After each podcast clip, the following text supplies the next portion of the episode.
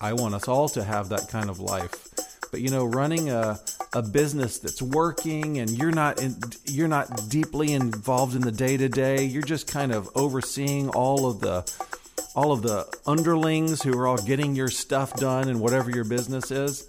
Uh, that requires a lot of work. What's up, boss? This is Abraham's Wallet. We span the gap between the austerity of obedience to God and the prosperity rising from faithfulness. Run your home and your dough like a biblical boss.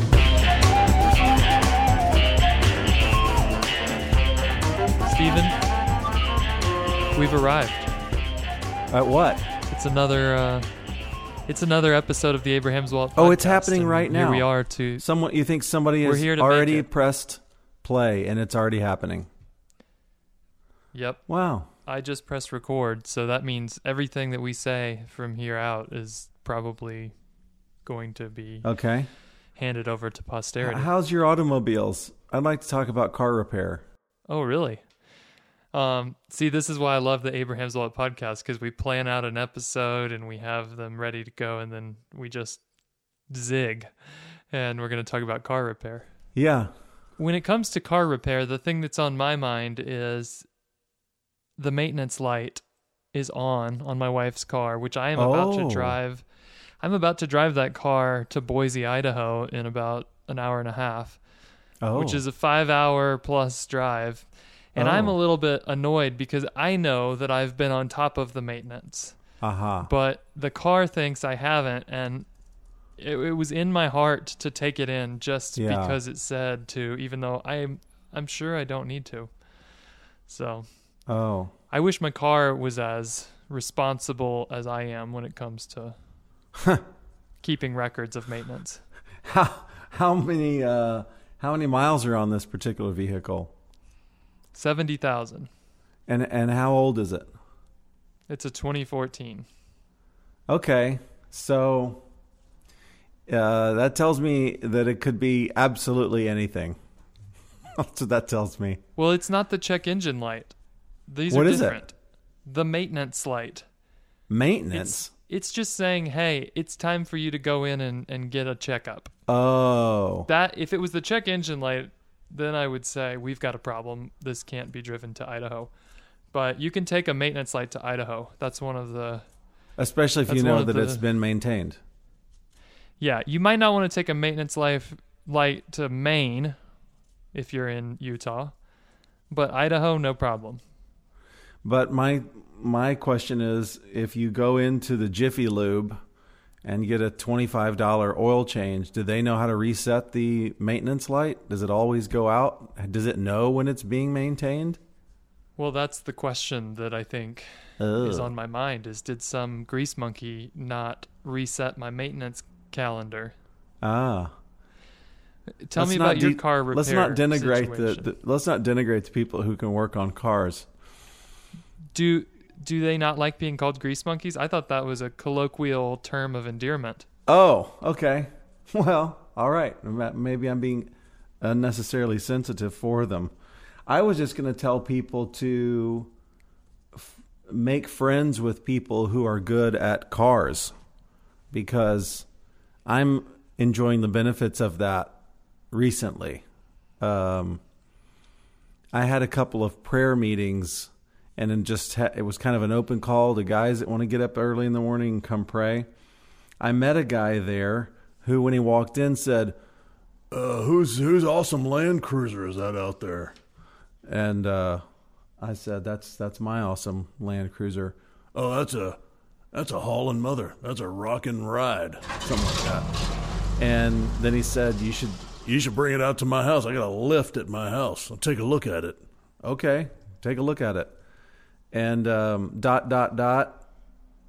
Many many many many many dollars have been saved and many things fixed already and more more getting fixed because of this guy including this winter produced i had a tiny uh, ding in my windshield you know from a rock or something.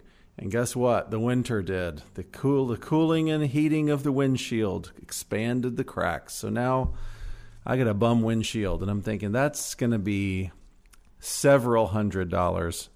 Uh, you know what you got to do? Uh, you got to contact your uh, insurance, see what your policy is. Sometimes uh, you'll have a low deductible. Get that uh, replaced. I had no idea what my car insurance policy was. And the answer is it was a zero dollar deductible to have my car windshield replaced. And I said, So you'll replace any glass on my car that's not working? Yeah. I said, How about my rear glass? Because the the little defrost lines, the magic lines that go around the rear windshield, those those don't work. She goes, "We'll replace it for free." Okay, please do that. So my I feel like my car's getting a new lease on life because of this uh, uh, grease monkey who showed up at uh, prayer. How's that Make- passenger? How's that driver's side window? Is that rolling up and down these days? It certainly is. Okay, It certainly is. you loaned me your car when it was brand new, and I was honored that you would do such a thing. But uh, I remember going to roll the window down three minutes into my drive, and I just hear the sound chancy of decision. cracking, Oh, crunching glass, and this is the the Land Cruiser that you had just gotten from some East Coast fancy Yeah. restoration operation. And I just heard the window shatter into itself, and it was not the why best did you dis- why did you destroy my window Well, in such an aggressive way? I oh, you just like you just run roller. around rolling windows down willy nilly. I- don't know that your experience is just going to be applicable across the board to our listeners because I will say there is a there is an enthusiasm for the Land Cruiser that I have experienced in Cincinnati that same trip when I was driving your car around. Uh, I had at least two people in Land Cruisers give me the most enthusiastic double thumbs up that I've ever gotten for Go team! just Go driving team by Land Cruiser! Yeah. Yeah. I mean, one of the guys was pretty obviously deep into this this lifestyle. He had the the '70s Land Cruiser with the jacked up and the snorkel and all. you gotta have yeah you gotta have the big rack uh, hopefully there's a ladder going up the back or the side you know it's, Yeah, in case you, gotta, need to go sleep up there, if there's hyenas or something like that. right for refuge Yeah. uh-huh if you're If in you're six foot waters yeah six foot waters the snorkel is just keeping it going and you have to stay up on the roof and steer with your leg Yeah.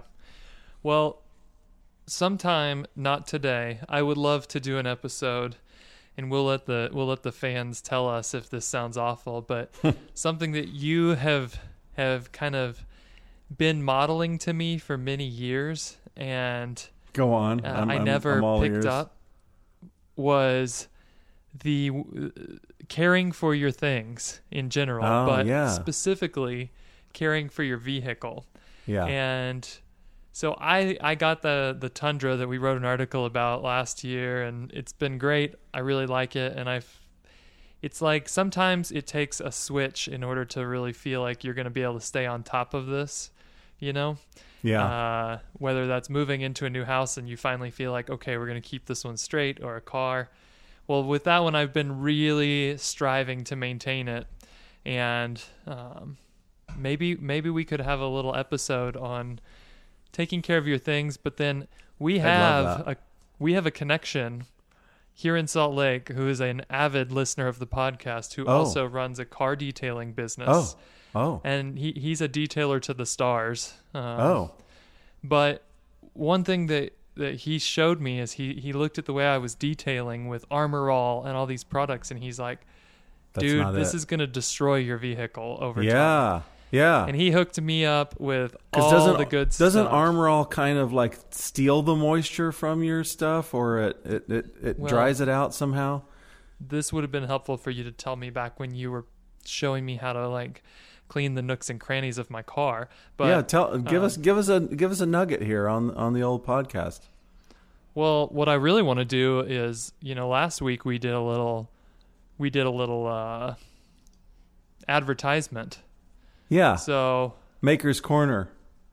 yeah, Maybe we'll maybe we'll do the We sh- same for We should highlight this guy's business. He should give you a free detail on your car to pay for the ad. And then we could tell everybody in the Salt Lake City area to use this guy. Here's the cool thing is he he told me all the right gear to use and then they've got an e-commerce shop where you can get it all. And Whoa! I don't think this guy has to pay for his ad because um, A, we don't we don't do that here at the Abraham's Wallet podcast. But B, I Well, ordered we- a couple We would things. take friends. We would take friends. I ordered a couple things stuff. from this fella, and he hand delivered a giant box of things and said, "Here, you need this, and you need this, and you need this." So, this guy, I mean, Did you tell him it takes two people to make this podcast? Did you t- did you make that clear? Well, this was about six months ago, so I've been, Oh my word! but that but we could excites me. probably maybe maybe in in the next month. Um, you know, we're kind of focusing on our business. We're focusing on insurance. So you gave a, a nice little preview of one little insurance perk you might not know about. Yeah, that's uh, right. For Free April, windshield repair. Maybe we maybe we dive into automotive maintenance a little bit and not just getting oil changes. That would be a fun episode. Let's do that. And you, you, you or your friend. Uh, I don't want to know the name of the business right now. You or your friend write up some copy so that we can hype his deal.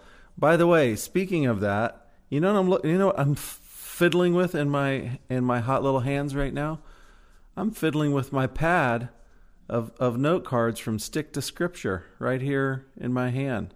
Bind and impress. Yes. and it it my my bind and impress stick to scripture pad replaced all post-it notes in my home like that i would much rather be writing my notes on top of acts 420 than than just a plain yellow pad so i'm all over it stick to scripture That's awesome. Yeah, ours came in the mail a few days ago, and so delightful.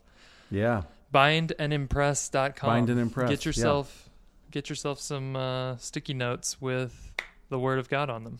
yeah All right, so this week we're taking a little bit of a pause on episodic long series that explore topics in depth, and we're going to just talk about an article that caught my eye and some truths that that everybody might be able to take away from it when it comes to um, seasons of imbalance. So th- there are there's a couple of ways that we come up with the things that we're going to talk about. One is we just have a long laundry list of topics that we want to eventually get to on the podcast because we think that people need them. And so we're, we'll eventually work our work, work our way through them. That list seems to be getting longer than shorter in our minds. But we also have sort of um, emergency new, newsworthy events that cross our monitor, such as when GameStop was going bananas, and we thought we should address that so that you don't not having to, I don't know, trust whatever your local news ding dongs are saying about um, about GameStop. And then there also be something that's based on relationships for us, whether it's conversations, sometimes it's uh, listeners or readers who write in. Um, sometimes it's in the course of our work that we're having conversations and we realize, oh, that's kind of a that that's a problem that has emerged a couple of times. So why don't we just uh, nip it in the bud, as Barney Fife used to say. So uh, what we're going to talk about is um, is uh, seasons of imbalance. I'll throw it to you as soon as I set it up with this.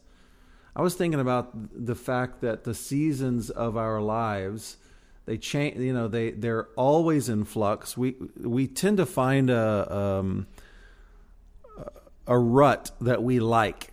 We kind of like. I like the way my life is working right now. I'm at this. I'm at this stage of my career. I'm doing good on my money. Kind of like where my kids are at. I really liked it, for instance, when my kids were at four and six years old. I thought, boy, this is a great age. They they they have this parental kind of I don't know worship going on where they just receive, and my kids are obedient and they're fun and we the fact is that our lives never stop and and that we're never in a season forever what are you smirking at keep going. They're always in flux and the scriptures represent this you, you might have heard if you listen to an oldies radio station the Byrds had a song in 1965 Um, and and they had a season. uh, They had a song that said "For every season, turn, turn," which is crazy. Now I know that the '60s was a sexual revolution, which uh, would end up destroying our society. Um, however, imagine imagine a day when the the hipsters, the young people, the uh, Gen Zers uh, started to put out music where they just wrote uh, music against uh, wisdom scripture and put that out as hit music. I can't even conceive of that, but that's what happened in 1965, and the Byrds put this passage of scripture to music. It's Ecclesiastes 3, and it says this. I'm going to read the whole thing because we're only going to address a couple of these, but it's amazing to just read this. This is wisdom scripture. This is the Bible, and it comes against much of what's said these days. So I'll read uh, eight verses. For everything there is a season and a time for every purpose under heaven a time to be born and a time to die, a time to plant and a time to pluck up that which is planted, a time to kill and a time to heal, a time to break down and a time to build up. That's what we're going to be talking about the times to build up or break down. A time to weep, that is seasons of grief, a time to laugh, a time to mourn, and a time to dance, a time to cast away stones, and a time to gather stones together. Also, what we're talking about. A time to embrace, and a time to refrain from embracing, if you're 21 years old and dating. A time to seek, and a time to lose, a time to keep, and a time to cast away, a time to tear, and a time to sow, a time to keep silent, and a time to speak a time to love and a time to hate, a time for war and a time for peace. So there are seasons, and we have to, our job, one of our jobs as family leaders, is to be able to read the signs of the times, which is what Jesus castigated people for not understanding how to read the signs of the times. And we need to be able to read the signs of the times in our household and understand that there are seasons when everything is kind of normal. And there are also, as we are going to discuss, seasons of imbalance. Yes. And just to set the the scene for why I even came up with this as a topic, I was scrolling through Twitter, which is not a recommended hobby, but I was doing Eh. it. And what happened is um, somebody posted an article that caught my eye, and it said, I've looked this up since, and it's all over the place. So if you just Google some of these terms, you'll find it. But uh, it said Goldman Sachs analysts feel abused by 24 hour, or sorry, by 95 hour work weeks that are being required of them. And then the article goes on to explain this this kerfuffle inside of Goldman, where there was uh, some group a group of analysts who said this is tantamount to uh, abuse and slavery that we're being asked to work these many hours, and that's fine. I have thoughts on that that we might get to at the end, but um, what was being promoted by the person who shared this article was um, can you believe that a company would require such a inhumane work scenario for somebody and um, what i took from that was really something that i've noticed in the water uh, which is that i think a lot of people feel like they're supposed to have it all all the time Yeah. in equal measure. Uh, so that means the day I graduate college, I get a job that pays me everything I need to make financially, that gives me, you know, I'm I'm at home in front of my TV by five o'clock every day. Um, I have a nice leisurely lunch hour. All these things. Uh, I work for a company that has deep personal meaning to me, and I'm connected to their right. mission and vision. Right, right, right. Um, it so aligns with what I feel is my calling. Yes. And I just wanted to kind of talk about that because of a couple conversations that I had with listeners in the past week, which were fun. And also, just to address this general, we've talked about it actually in articles before, but there's a general sense that, uh, you know, I get to ask for all of it, and if the world doesn't give it to me, that's that's abuse or or slavery, even were words that were bandied about in these articles. Yes. Um, Very popular So- words. to start out with, I would point everyone who's interested in this conversation back to a series of articles we put up on abrahamswallet.com, Ah. which uh, was called Build Wealth Like an Ant. And you guys might remember when we wrote those, but one of the key components of the that article series, which is actually based on Proverbs 6, 6 through 8, I'm going to tell you what that says. It says, Go to the ant, O sluggard. Consider her ways and be wise. Without having any chief, officer, or ruler, she prepare she prepares her bread in summer and gathers her food in harvest. When you're trying to do this this financial and home building thing that we talk about on here all the time, I just think it's important to know that working hard for a season is pretty much required, whatever path you choose to take. And I, I think we talked about this when we talked about this article, but it seems to me that that is still not common common knowledge that there might be the first two to ten years. For some people, it's going to be longer. Um, after you get out of high school or college or whenever you're ready to actually start building your household, that you need to just be scouring the world for skills like where can I go to learn things? And one of the skills that I think you need to go get somehow is the skill of just knowing how to bury yourself working hard at something. Um, so I always think for me, back to high school wrestling, I was a high school wrestler and I actually did not enjoy it. I kind of hated it. Um, but it was really hard. Those practices were really hard. And still to this day, if there's something physical that I'm going to have to do that's hard, I am. It is most easy for me to think of that in six minute chunks because that's the length of a wrestling match. And I just remember, okay, I know what it feels like to be maxed out for six minutes. So working hard physically, I learned there. Um, I have some friends who went to the military, and that's where they acquired this skill. They just said, "Well, I'm not, I'm not going to go sit in an office for for a hundred hours a week like some people, but I need to develop this. So maybe I can go to the military, and they'll teach me how to work hard."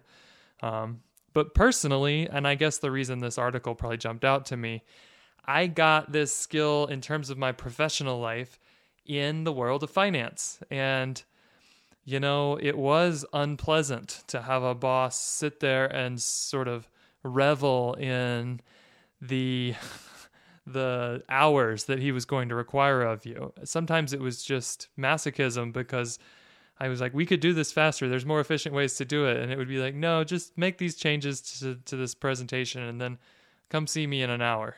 And I'm like, it's 11 o'clock at night. Why would I come back in an hour? I could do it in the next three minutes right here in your office. Um, and I don't think that that's the the lifestyle pattern that we want for our whole lives. I actually don't think it's compatible with most of the family building stuff we talk about here. But in that period of intense work and um, long hours, I learned how to really put my nose to the grindstone in a non physical setting.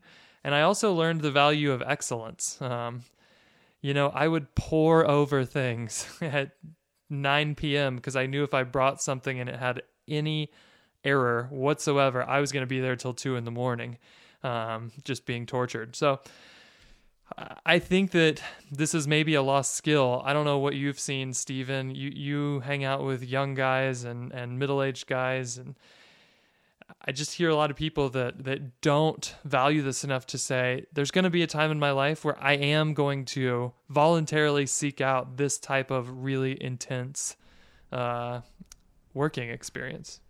Yeah, I think it's pretty pretty much absent everywhere. Just recently, our senior pastor spoke to our staff and was really trying to lean on them that, like, guys, uh, the the world is kind of opening back up. Um, we're we're coming out of our holes. We're kind of stopping virtual everything, and um, uh, we we need to get back into the people business where you get up early to, uh, for instance, take high schoolers to school so you can create some relationships, or stay out late with college kids because that's when they're available so that you can create relationships, etc.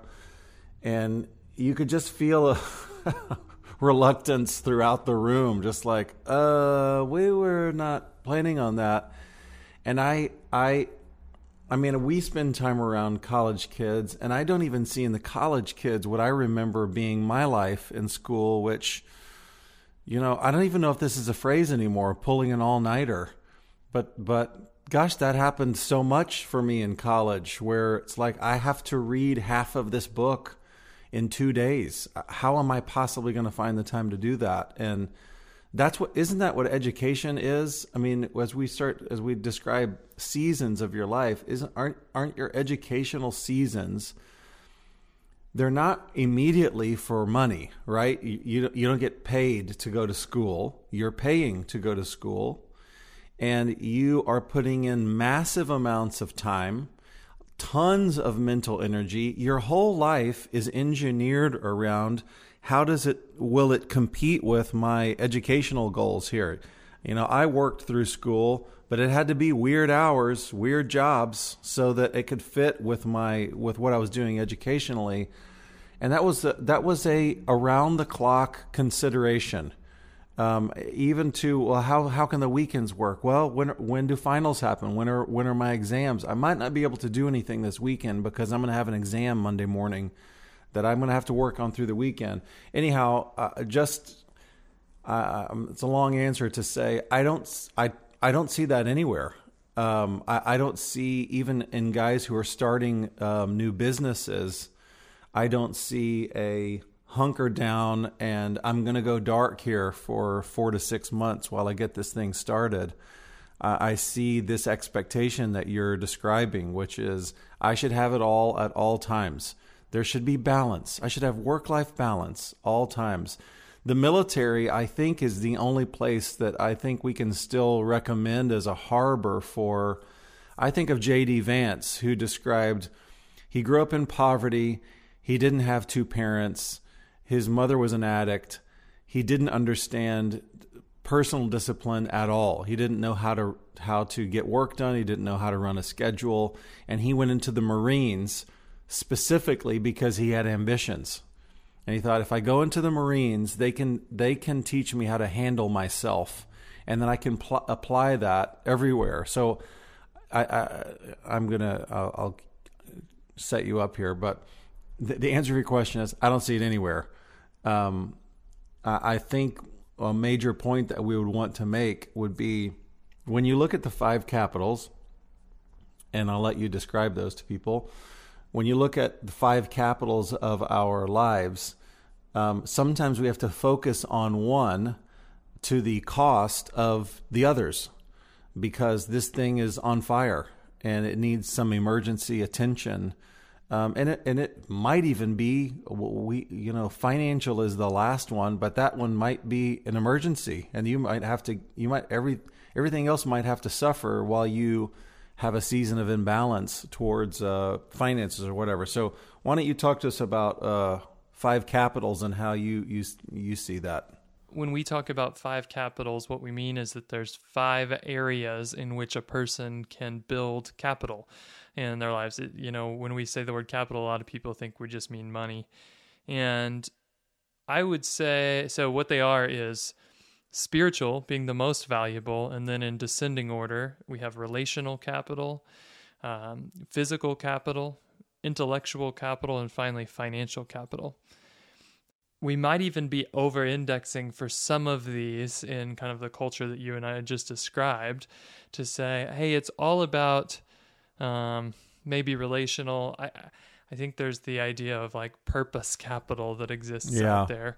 Um, you know like it doesn't matter if i make a hundred thousand dollars a year and can uh, feed my family uh, that job's just not my purpose so i'm gonna go make eight dollars an hour yeah um, so um, even if we just boil it down to one area though financial capital and say uh, i've talked on here before about like the talmudic portfolio. So the Talmud talks about um, you should have a third of your assets in financial assets, a third in business assets, and a third in real estate. And I think that's actually a fairly wise way to diversify your financial assets. Um, but I tell people all the time who have heard that or come to me and say, "Hey, I've all, I, I've only got my 401k at work." You don't build these things up at the same time. When you're 25, you're not supposed to have a third, a third, a third. Right. You might not have a house yet. You might live in a place where it's unreasonable to have saved up for a down payment by that time. Um, but sometimes in your life, you might have 80% or 90% of your net worth in real estate or in a business that you've been working to get off the ground. And other times, you might have been you might have done what we just talked about and said, I'm going to take that job where I can just work my tail off and learn how to run a business. And you went to P&G and got a job. And now almost all your net worth is in that uh, 401k plan. That's not a bad thing. Uh, what we're doing is trying to get to where at the end there's balance in these areas. So, um, that means there's going to be seasons of life where you're really just pushing one of the balls up the court. It's not everything moving at the same time. Well, I was um, thinking of even those those Goldman Sachs guys, like, what do they not understand that besides getting the big fat paycheck, that the experience they have doing that job is going to pay them for the rest of their lives in in whatever field that they go into. Yeah, and this is where I have a lot of friends who are Goldman Sachs alums and alums of other investment banks in Manhattan. And I don't know what's changed. Maybe these people that this article was based on is a rogue group. But it's kind of like, again, thinking about how guys talk about being in military service. A lot of those guys talk about it as being very hard, but one of the most uh, rich uh, times of their life in terms of Yeah. personal growth all the guys I know who went through this experience are a not doing it anymore. I know that exists. There are people who just kind of get sucked into the beast and and Sure. decide to fall in love with money, and that's no good. Um, but most of them did it for two years, and then they're doing totally different things. I think about friends of mine that are they go for a road bike ride at 4:30 in the afternoon every day, and they're managing wealth for a for a rich family or something like that. Um, but the reason that they can do that is because they de- developed all the skills they needed through its time of trial and hard work. Yeah. Yeah. So that was a conscious decision. Hey, I'm young and I can do this for a couple years and really press into it so that later, when I'm most needed in my home, I am going to be available. I don't have to be out there working on the assembly line and getting paid by the hour. I can develop skills that will actually scale so that, Yes. that I'm actually av- available to do the types of things that are, are going to be important for me when I'm 40 years old. So the reason that this all came up in my mind and was worth having a conversation about on the podcast was because I, I had a couple listeners. I had three conversations this week with listeners. Um, one of them, uh, I just want to bless him publicly right now because he said that the financial ratios episode was his favorite one in recent memory. Wow. And I thought, you're a special guy. So That's great. um, so there's there's a little something for everyone. It's it's not hundred percent of our audience who just wants more Stephen Manuel and less Mark Parrott. Ah, that's right. Uh, but all three of these guys I talked to were in similar spots where they were saying, "There's an opportunity in front of me. I could jump on it. It seems like the right opportunity, but if I do, I'm going to have to not have balance completely across my financial life for a while. Maybe it's an opportunity to do something that I will have to stop saving in order to pursue. Um, or my income's going to drop a lot. I, I think we see that a lot with guys who are considering going back and getting more education because they need it to take a next step. And a lot of people go, Is that a bad choice? Is that a good choice? Um, and I just thought all three of these guys needed permission to say, It's okay to push pause on some areas of the development of your household in order to really accelerate one thing, take advantage of an opportunity. And I thought, man, we should give the whole podcast audience the same permission. Yeah, that's right. Um, we we have recorded a podcast that's going to be released uh, in the next couple of weeks um, with Mark Douglas talking about the Sabbaths in his home, and he he made a statement in there that I think I think we put it at the top as a as our kind of like a trailer moment at the beginning, and he made the point that because God has given us autonomy in our homes, we can exploit that however we want to whatever we think is fun, whatever we think is interesting, whatever we think will captivate the hearts of our children, whatever we think will lead our wives to bloom. We get to invent it from the ground up and actually have fun with that. So um, I, am agreeing heartily with the idea that um, men need to feel that they have permission to um, to be uh, imbalanced um, in, in, seasons and go like, you know what, this is going to be a hard season, but it's it's going to be the best thing for our family long term. Um, that, that, you could consider that as summer camp. Some day something as small as sending your kid away to summer camp, and now you could be sitting at the Sabbath table that Friday night while your kid is off at summer camp and you and and your wife is crying because this isn't how I imagined our our family being. The children are away and we're not connected with and, and you would go like, "Hey, honey, it's one week and it's really good for them and it's good for us and there's positives here." But we can th- we can think in that myopic about all sorts of seasons of our life. Um, and and we have to we have to really adjust the gears when we have young children because of the demands of having an infant or a toddler we have to adjust the gears when dad's getting a graduate degree as you said. We have to adjust the gears when we're starting a new business. It's just wise for us to do that. And i i especially want to underline what what you said there. Um, i've had a couple of conversations with uh, single guys, and and it's amazing how how single guys can want to have the lifestyle of of 40 year old family men when exactly as you said um, c- coming out of school it really is a time to thrust yourself headlong into something and if that's military work great if that's starting a, a, a business great but my goodness, go for it. This this verse has been coming to my mind so much lately. It's it's Lamentations 3:27. Simple little line here. It's good for a man to bear the yoke in his youth. And so that's it's referring to godly discipline and whatever the discipline is, but it's good to bear the yoke while you're young as you have just said to undergo something difficult in your youth will pay off for the rest of your life. Um, um, I, I didn't go work at Goldman Sachs for 95 hours um, a week, although I will throw this in.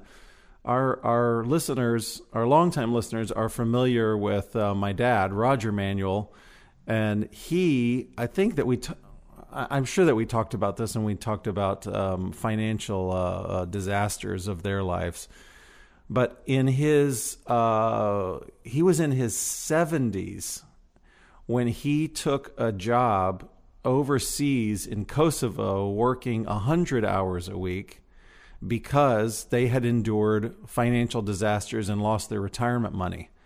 And so my dad took this extreme job um, and and he did it for three years and he just there was a season where they experienced all kinds of pain i mean relational pain and spiritual pain and um, all, you know just just all kinds of stuff because he thought this is what i need to do for my family but uh, what i did after school was i went and i was a short-term missionary for three years when i finished college um, because I was trying to devote uh, time t- for spiritual capital. I, I want to I want to develop my relationship with God. I want to develop ministry skills, whatever that might mean.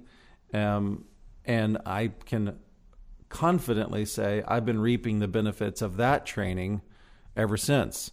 So, uh, certainly when you are young, when you don't have a family to care for, you should you should go for it. You you should see life as a training ground there's an there's an oily guy named Robert Kiyosaki who who just just describes the fact that your jobs, particularly your early jobs in the first say 15 years of your career, you should see all of those jobs as educational opportunities.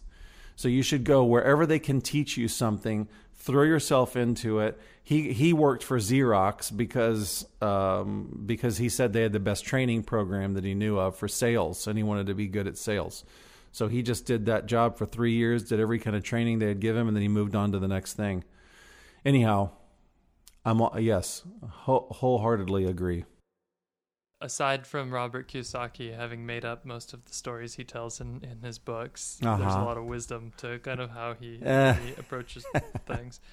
Um, so there's one last point I wanted to make on this, and then we'll wrap it up. But um, I think that as men, you know, I'm the reason I'm headed out to Boise here in a few minutes is because I'm going to attend a kind of rite of passage thing for one of my friend's sons who's growing up and he wants kind of a first shot at having men that know him or in his life help initiate him into a, a next step towards manhood. That's cool. Um, yeah, and we could probably do a whole episode about that at some point, but I think that one of the things that probably our grandparents, when I think of your dad, uh, I, I, doubt that he um, got on whatever the 1960 equivalent of social media was and said, Guys, I'm just so angry that I don't have a job that scratches my deepest emotional right, and exactly meaning right. needs right now.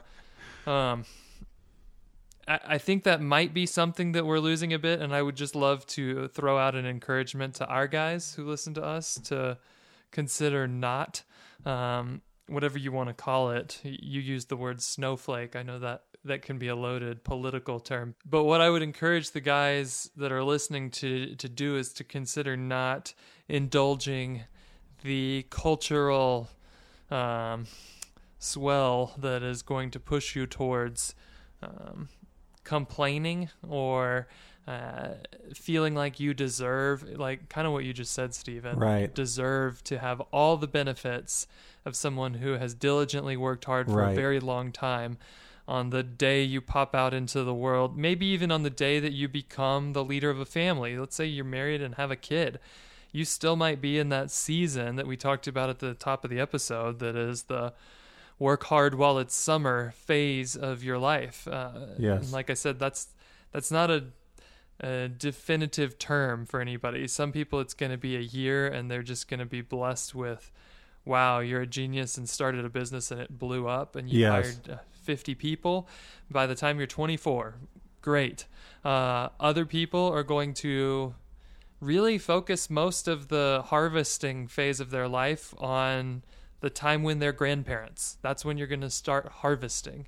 Yeah. Um, and not one of those is, is is a sign that you're you're doing better than than the other. It's just I think the Lord has different paths, and it's very unbecoming of us as Christian men to go out there and act like we deserve. Oh to! To have the the benefits of a lifetime of diligent hard work just because we were born in America. Yeah. That's great. I have to I have to insert an anecdote here. I'm trying to think of what year it was. It's probably 2014. It was kind of uh, I don't know what you'd call them halcyon days in my life. Um, I was in the process of selling uh, the the hair salon I'd started, and and so I was I was making much money every month for doing nothing because the guy was buying it from me. So he was buying as fast as he could. So all the profits from that thing came to me. Um, uh, I was I was writing movies that were getting produced and put on network TV. As I was writing those movies, an album that I had made, an album that I had finished, w- those songs were being used on the soundtracks of those movies. So now I'm making money on s- stuff that I did for fun and being asked to write other songs. I'm going to LA and hanging out in the studio and um This was the time in your life when you actually hung out with Randy from American Idol, right? Yeah, that's right. That's right. Randy from American Idol. Um, and at my at my part time work at uh, the church, um, I kind of had a um, I don't want to overstate. I just had a role where I kind of had some relational capital built up so that I could occasionally put my foot down and say, this is not the direction that we should be going. While I kept plugging away in the corner, making disciples um, and seeing great fruit doing that. Okay, so that that's the setup of my life, I, and I had I, I was it was probably those same days I was referring to earlier. My kids were about four and six, and a guy stopped by my desk one day. Is it just a younger guy, newer on staff? Sat down at my desk and said, um, in a completely innocent uh, way, um, "I would like to have your life." So, what would I have to do? You, I know you work here part time, and you don't really worry about the money of working here part time. My wife was also doing this event planning business, and it was going great. And so you, because you're not beholding to to uh, the church, you know, trying to weigh your words just right because you're scared of losing your job. You you you have the freedom to kind of be who God's called you to be and kind of do your thing. And how do I, how could I have your life? And he meant in the next month. As, as I talked to him, I realized he meant help me make the moves so that I can enjoy the freedom and I don't know authority that you seem to have. And I, I said, well, you'd have to start by having my parents, I suppose. Uh, then you would have had to uh, do three years after uh, a very strange academic career and go be a missionary, and then you'd have to start these businesses that we're collecting, and then you'd have to have these creative things that you do on your own time until they occasionally make money on their own, et cetera, et cetera, et cetera. And it's, a, I think that really, uh, I mean, he walked away from my desk, and I just scratched my head thinking, do you you don't really think do you that just making a couple of moves in in a couple of months would get you the benefits of you know 20 years of work or how I mean how long how long have I been studying how to write a song? A very very very long time. And uh I, I, I wouldn't discourage anybody from wanting to have that life. I, I want I want us all to have that kind of life. But you know running a a business that's working and you're not in, you're not deeply involved in the day to day you're just kind of overseeing all of the all of the underlings who are all getting your stuff done and whatever your business is uh, that requires a lot of work to get there a lot of work and so we don't you can't ever just roll out of bed and go i had a great idea um, can I can I play uh, Mark Zuckerberg? Can I play that role today? Uh, can you even conceive of the amount of time that guy, that guy has put in to to to be doing what he's doing? Yeah, that's all good. That's all I wanted to talk about today. Is just uh, I didn't mention the absurdity of people referring to themselves as human slaves who are making a couple hundred grand a year, but Good. uh, we could have talked about that too. Well, let me close out with this passage because I, I feel like we we want we want to have in this episode given people permission to have seasons of imbalance.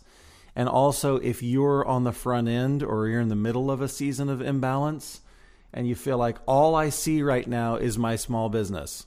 Uh, and and God bless the wife. She's dealing with the kids, but I'm trying to build this thing. I'm trying we our our marriage is suffering.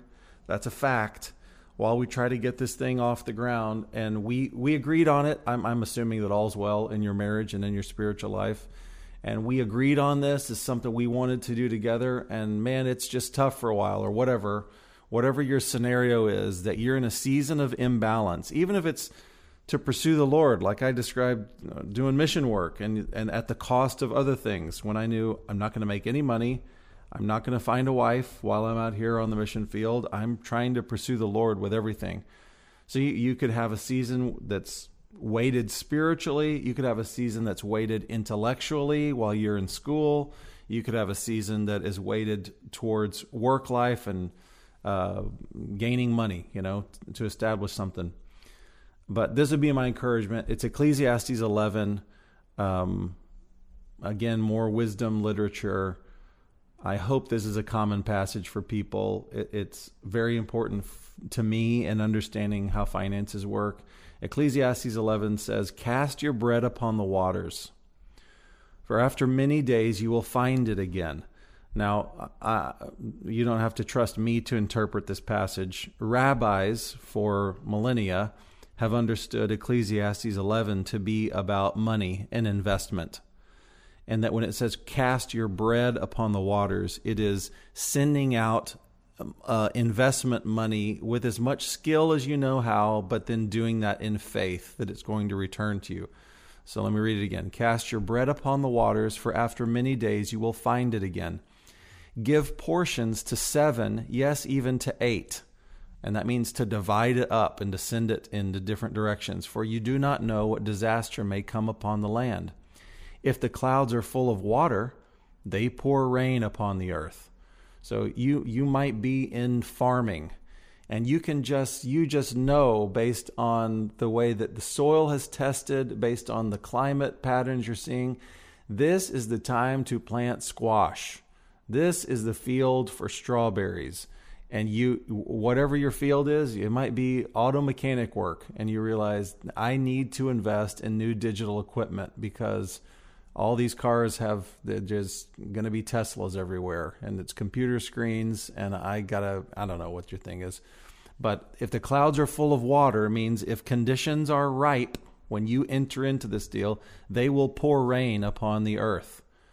So if if you're in a season imbalance of, of imbalance right now, and the clouds are full of water, they are going to pour rain upon the earth. And so it's not it's not insignificant for you to give a season to, to uh, of imbalance for whatever your deal is. Whether a tree falls to the south or to the north, in the place where it falls, there will it lie. Whoever watches the wind, now this is just a when this little section on investing, there's a little warning at, at the at at the end of this section. This is Ecclesiastes 11:4. It's a warning against laziness. It says, "Whoever watches the wind will never plant, and whoever looks at the clouds will never reap. And so I, I just want to say to everybody I, when you're in a season of, of, of, imbalance, you are planting, planting, planting, believing that there's going to be a harvest coming someday. Biblically, we're supposed to do that. We're supposed to have hope that um, whoever uh, plants will reap a harvest. We're supposed to do that with all the diligence and skill that we have. But we also know, and this is why this this verse two is important. It says to do it in seven or eight uh, divisions because you don't know what disaster will come upon the land. The point being, you don't really know which one of those is going to pay off. You don't really know which one is going to turn up roses, which is why, in a Jewish mindset, we diversify what we're doing because we don't really know. So, I just wanted to bless everybody who's in a who's in a season of imbalance, whether you're in school or starting a business or raising little kids, whatever you're doing right now, do it as unto the Lord. Do it with all your heart. Um, don't don't have a complaining, griping heart for where you are. Be grateful that you have the opportunity to to put your hand to the plow. Um, and uh, returning to that Leviticus passage, that uh, you can bear the yoke while you're young and and go after it. I just want you guys to feel from us here at Abraham's Wallet an endorsement to go get it. Go get it, Tiger. Amen. I think that that's a good place to shut it down for this week. So great. Let's shut it down then. My hope is that we're going to be bringing you a uh, a fun episode in the next I don't know seven to to 14 days. Oh, now what's the definition of fun episode? It means one mean? about how to how to take care of your your dash your dashboard wood and your Oh, your Oh, steering wheel and what if you have those perforated leather Oh. seats? How are you supposed to clean those suckers? yeah. What do you do? What do you do? Because you got the air coming up under your rump for the long drives to yeah, Florida. well, oh, some of us wonderful. some of us don't have the air conditioned seats, but we can all aspire to eldership in that regard. That's Um, right. Cool. Well, thank you for listening. And this week, we're out. My name's Mark, and this is Abraham's Wallet. See ya, Stephen. Bye, guys.